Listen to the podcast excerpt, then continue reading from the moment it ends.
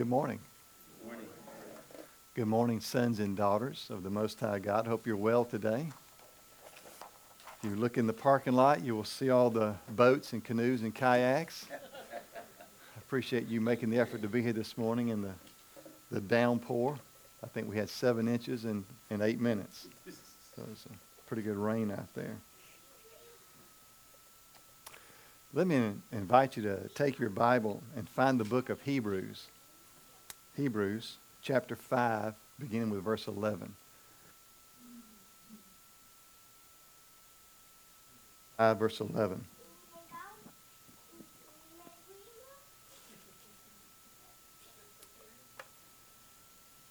This is Eli's first Sunday back at church in a while. We're glad to have Eli back. He's a good boy. Welcome back, Eli.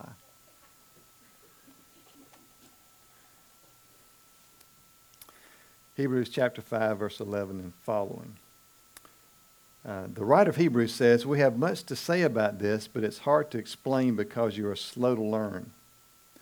Now, the writer of Hebrews was not afraid just to say it like it was. you folks just don't get it. I've been saying this over and over again, but you folks are slow to learn. And uh, so he's going to try one more time, he says. I'm trying one more time here. I've been trying to explain this to you. He says, In fact, Though by this time you ought to all be teachers, uh, you need someone to teach you the elementary truths of God's Word all over again. And so he's saying, Look, I've, I've taught this, I've taught this, but I got to start all over again. But he, did, he doesn't really want to. He wants to get to a point down here. And he says, You need milk, not solid food. Anyone who lives on milk, being still an infant, is not acquainted with the teachings about righteousness. But solid food is for the mature who by constant use have trained themselves to distinguish good from evil. Therefore, let us leave the elementary teachings about Christ and go on to maturity, not laying again the foundation of repentance from acts that lead to death and of faith in God, instructions about baptisms, plural, and we'll come back to that, laying on of hands, the resurrection of the dead, and eternal judgment, and God permitting we'll do so. What he's saying is there are several things here I want to explain to you again. And one of them, one of them is this word baptism, which is plural here. See, it says baptisms, meaning more than one. and so we have a we have a baptismal service this morning, so I thought it'd be great to talk about baptisms. And there's more than one. And perhaps this may be the first time you've heard that there's more than one baptism, but I want to explain to you in the New Testament there, uh, there are seven that are mentioned. Did you know that? Seven that are mentioned. It's all about identifying with Christ, but there's seven ways in the in, uh, in the New Testament that we identify with Christ with this word baptism. So the writer of Hebrews is saying, look, I want to go back over this one more time with you again so that you can understand what it means to really be baptized. And so we as, as Baptists, of course, as a, a Baptist church who, you know, we believe in baptizing by immersion. That's putting someone in completely underwater and bringing them back up. There's been great debate for, I guess, 2,000 years of the way to baptize people, whether it's to sprinkle them, whether it's to baptize them uh, completely underwater, whether it's to baptize them as a, as a child, or whether it's to baptize them as uh, a person who's accepted Jesus Christ as a Lord and Savior. A lot of books written on that. Uh, and I don't want to go into all those great detail this morning. But as a, as a Baptist church, we believe in baptizing people by immersion, taking them completely under the water. And we believe that it's something you do after you've invited Jesus Christ to come into your life. There are some churches that have a cutoff age, say 10, 10 years old. You have to be at least 10 years old to be baptized because they want to make sure you understand what you are, are thinking. There are some that say 12 years old. And so there's a, there's a lot out there. But what does the Bible say about baptism? What does it say to us? Seven things real quick like. Uh, the first one that's mentioned in the New Testament is in 1 Corinthians chapter 10, where it says where that the, um, the Jewish people were baptized into Moses. You ever heard that? You ever read that? They were baptized into Moses. And the symbolism is, remember when Moses led the children of Israel uh, out of Egypt, they went through waters that were parted, right? Remember the Red Sea? And the waters parted. You've probably seen one of the movies where the water billows up on the side and they walk through.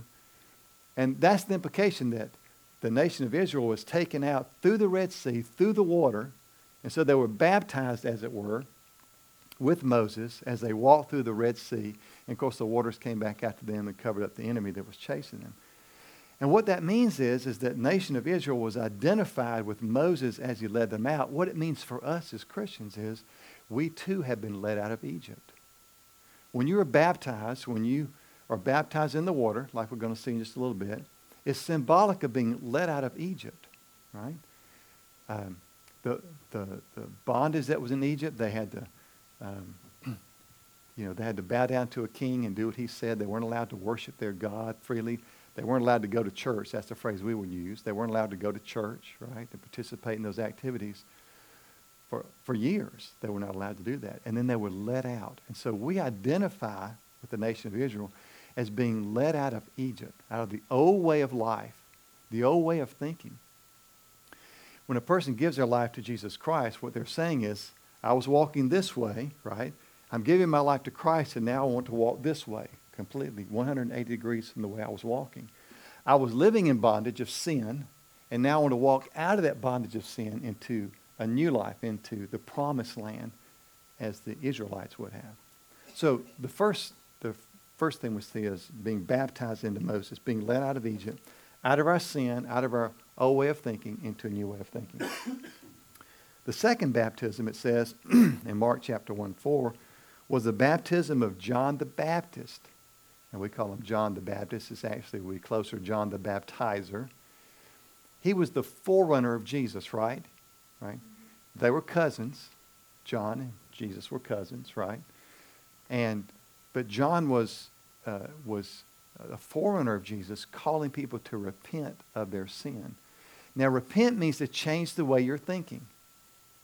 So, parents, when you're trying to get your child to think a different way, instead of saying you need to think a different way, look at them and say, repent.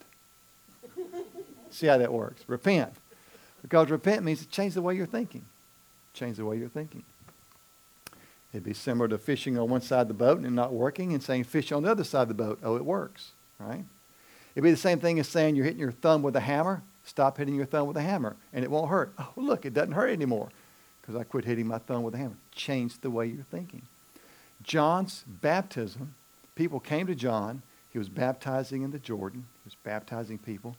They would go under and he would say, now change the way you're thinking about the Messiah who's coming. Change the way you're thinking about Jesus, the Messiah who's coming.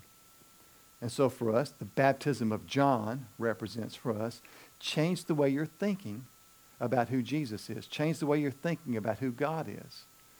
You know, we've thought that God is mad and angry and vindictive and sits up there waiting to hurt people when that's not God at all. Jesus made peace with God. He made, uh, for us, he made peace for us. We have the, the peace with him. Jesus and God were never at odds. But we, Jesus made uh, peace for us to God. He made the covenant with God to say, I will take care of the sins of the world. I will die on the cross and take care of the sins of the world. I will, I will live a sinless life, and he did. And so for us, we identify with this baptism to say, we are trusting that Jesus Christ is our Lord and Savior. We're trusting in him and him alone for our salvation. There's absolutely nobody else to trust in. As a matter of fact, the Bible says there's only one name given unto heaven whereby men should be saved. And that name is Jesus. It's Jesus. Jesus, Jesus, Jesus. So the second baptism here is the baptism of John the Baptist, where he says, think rightly about who Jesus is. Think rightly about who Jesus is. The third baptism was, of course, was Jesus himself. Jesus came to John to be baptized, but John forbade him, said, Look, I've, I've got need to be baptized from you. And Jesus said, Allow it to be. Allow it to be. I need to be baptized. And so John took Jesus down into the water, not because Jesus had sinned, not because Jesus sinned. Jesus lived a sinless life. But so that Jesus could say, This is the pattern I want you to follow. So John baptized Jesus under the water, brought him back up. Symbolic of life, death, burial, and resurrection. So, in the beginning of Jesus' ministry, he was symbolizing what he would show us later when he died on the cross. So, the baptism of Jesus. What does that mean for us? The baptism of Jesus means if Jesus was baptized, we too should be baptized. right? We should follow Jesus in baptism. Uh, if Jesus prayed, we should pray, right?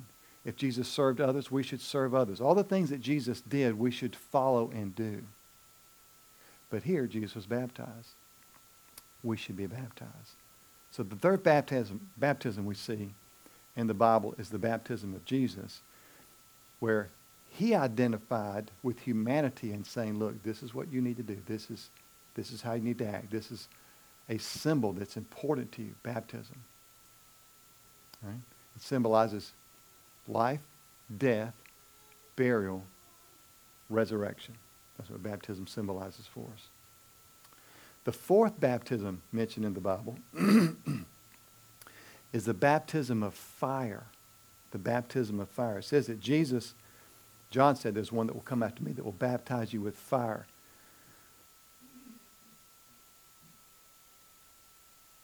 Baptize you with fire. And what fire means is judgment for sin. Judgment for sin. When you say yes to Jesus, your sins are judged in that moment. Now, your sins were placed in Christ when he died on the cross, but you need to know when you say yes to Jesus, Jesus judges all of your sins, and he takes them into himself so that you don't reap the judgment that was due you. You understand that, right? It's an exchange. Jesus says, Give me all of your sin, and I will give you eternal life. Let me say that, let me say that in Spanish. Give me all of your sins, and I will give you eternal life. Somebody, somebody give me an amen. Amen. Thank you. Thank you. Thank you. That's the good news. That's the good news. Let's put it in monetary terms. Let's say you owe a lot of money. Let's say you owe $100,000 on a house and $100,000 on a car. That'd be a nice car, wouldn't it? and $100,000 on a pair of shoes, right? And so you're, you're, in, you're in debt $300,000, right?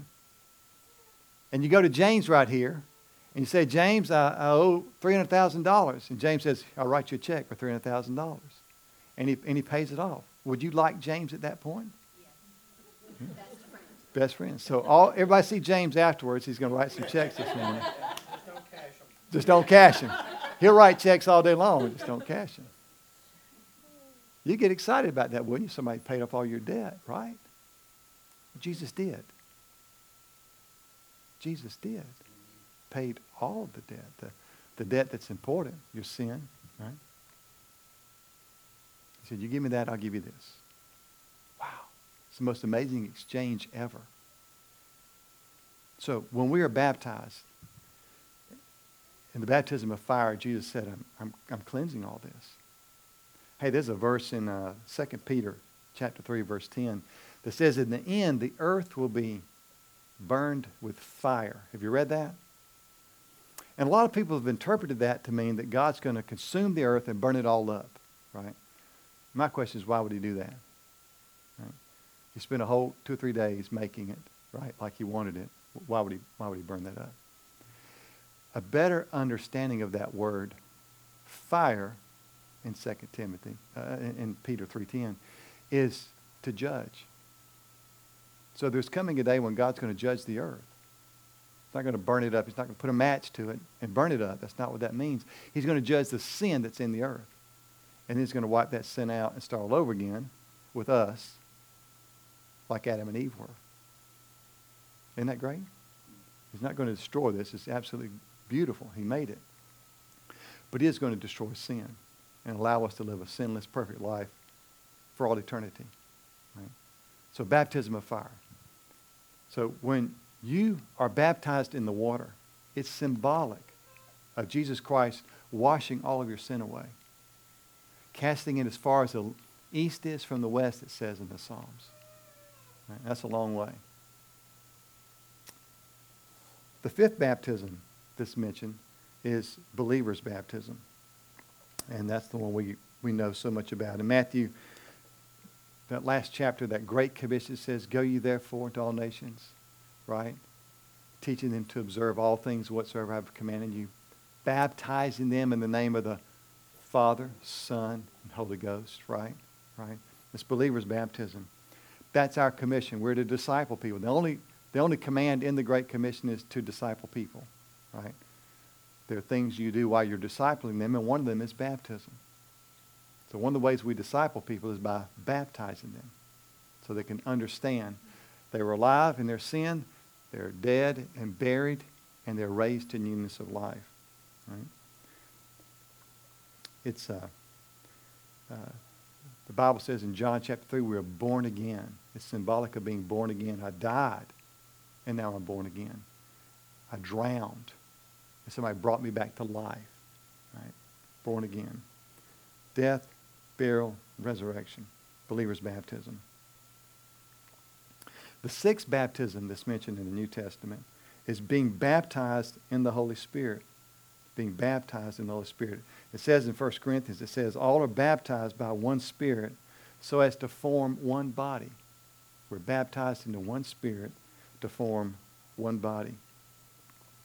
Now, there's been controversy over this phrase, the baptism of the Spirit, uh, for a long time. Just as there are books written on, written on how to baptize, immersion, sprinkling, so forth.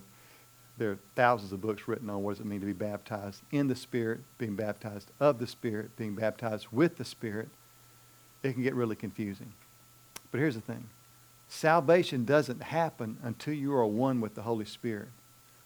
Whatever word you want to use, with, of, and, in, about. The bottom line is salvation is when your human spirit is joined with the Holy Spirit. That's how you can live forever. Without, without your human spirit becoming one with the Holy Spirit, you're doomed. Right? You're doomed.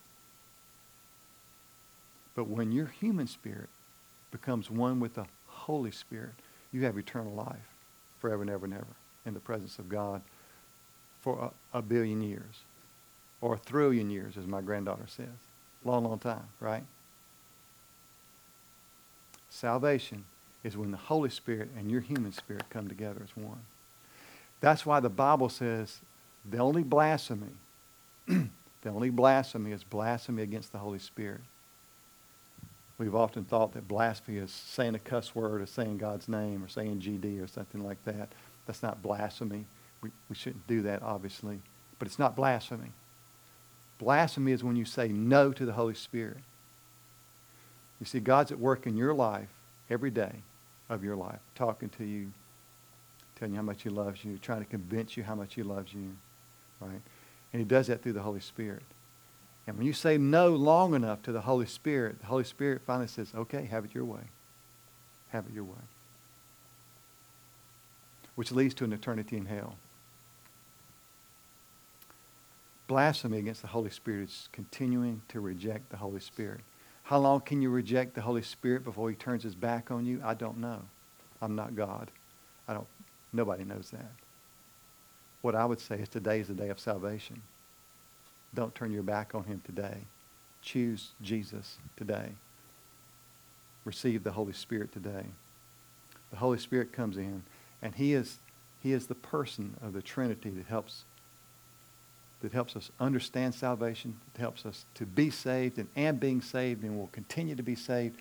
He helps us understand and unpack all of that if we allow him to. The baptism of the Holy Spirit is when you invite Jesus Christ into your life to be your Lord and Savior. And then you learn what that means. And then the last baptism that's mentioned is mentioned in Mark chapter 10, where it talks about the baptism of the cross. Jesus, they were the disciples were saying, Jesus, we're, we're ready to sit on the thrones and rule and reign. And, you know, Jesus said, no, you misunderstand the kingdom. It's not a kingdom with swords and spears and, and, and fighting and all that. That's not the kingdom. Uh, the kingdom is humbling yourself like a child and following after me. That's the kingdom. And he said, and by the way, that process is taking up your cross daily and following me. Right? Take up your cross daily and follow me. There's a baptism of the cross. The cross is where we humble ourselves before God and say, God, here I am today. Yes. It's a simple morning prayer. Yes, God. What do you want from me today? The answer is yes. Yes. Yes. That's a simple prayer. The baptism of the cross. The cross may mean suffering, right? It, it may mean It- It may mean excitement. It may mean joy. Who knows what it means? But today, I say yes to you, Lord. I say yes to the cross. He that would come after me must deny himself and take up his cross daily and follow after me. It's the baptism of the cross. That's the baptism we live every day. And so when we see someone baptized in the water, life, death, burial, they've died to themselves. But they're raised to walk in newness of life and to say yes to God this day. So there you have it. There's seven baptisms that are mentioned in the New Testament. You didn't know there was that many, did you? Right? And so have you experienced all seven? Would be the question. Have you experienced all seven of the baptisms? Right? In some level, in some way, the baptism of Moses, where you identify with leaving your sinful life and stepping into the promised land of God. The baptism of John the Baptist, where it's a baptism of repentance of sin. Yeah, I'm going to leave that sin behind and, and do something different. The baptism of Jesus, where you said, Yes, I will follow Jesus in baptism. The baptism of fire, where, where God comes in and takes out the old and places in the new. The baptism of believers' baptism, where you are trusting in Jesus Christ and Him alone for your salvation. The baptism of the Holy Spirit, where you come to know who He is. And the baptism of the cross, where you're willing to wake up every day and say, Yes, Lord. Yes. I hope you've experienced that. If not, if you want to talk about that further, you can come see me after the service concludes this morning, and I'll share with you more. If you're here this morning and without Jesus Christ, you've never trusted in Him, ever trusted in Him as your Lord and Savior, and you want to today, just come see me afterwards and we'll talk about that. Let's pray. Father, thank you so much for the day. Father, help us not to be slow to learn, like it says in the book of Hebrews. None of us really want to be that way. Father, help us to be quick to learn. And Father, this morning, help us to learn what it means to follow you in baptism in all the ways. The seven that we've mentioned here, maybe there's more. Jesus, we want to be obedient to you. We want to be obedient to your will and to your ways. We want to say yes to you every day.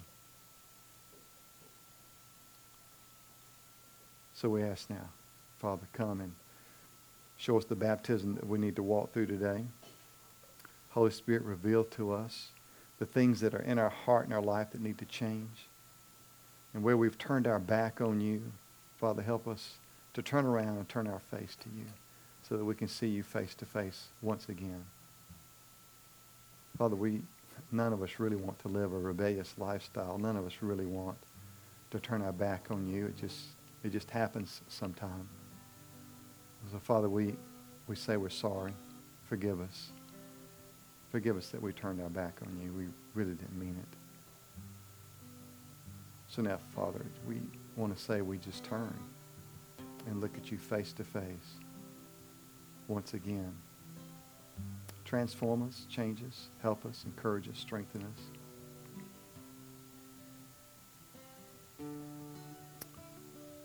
Lord Jesus, we love you. Thank you for dying on the cross for us. Thank you for coming back to life again so that we can have eternal life. And Holy Spirit, I just pray you'll be our teacher and seal the things that we've learned today. Seal, seal them in our heart so that we can remember them and practice them. For in Jesus' name we pray. Amen.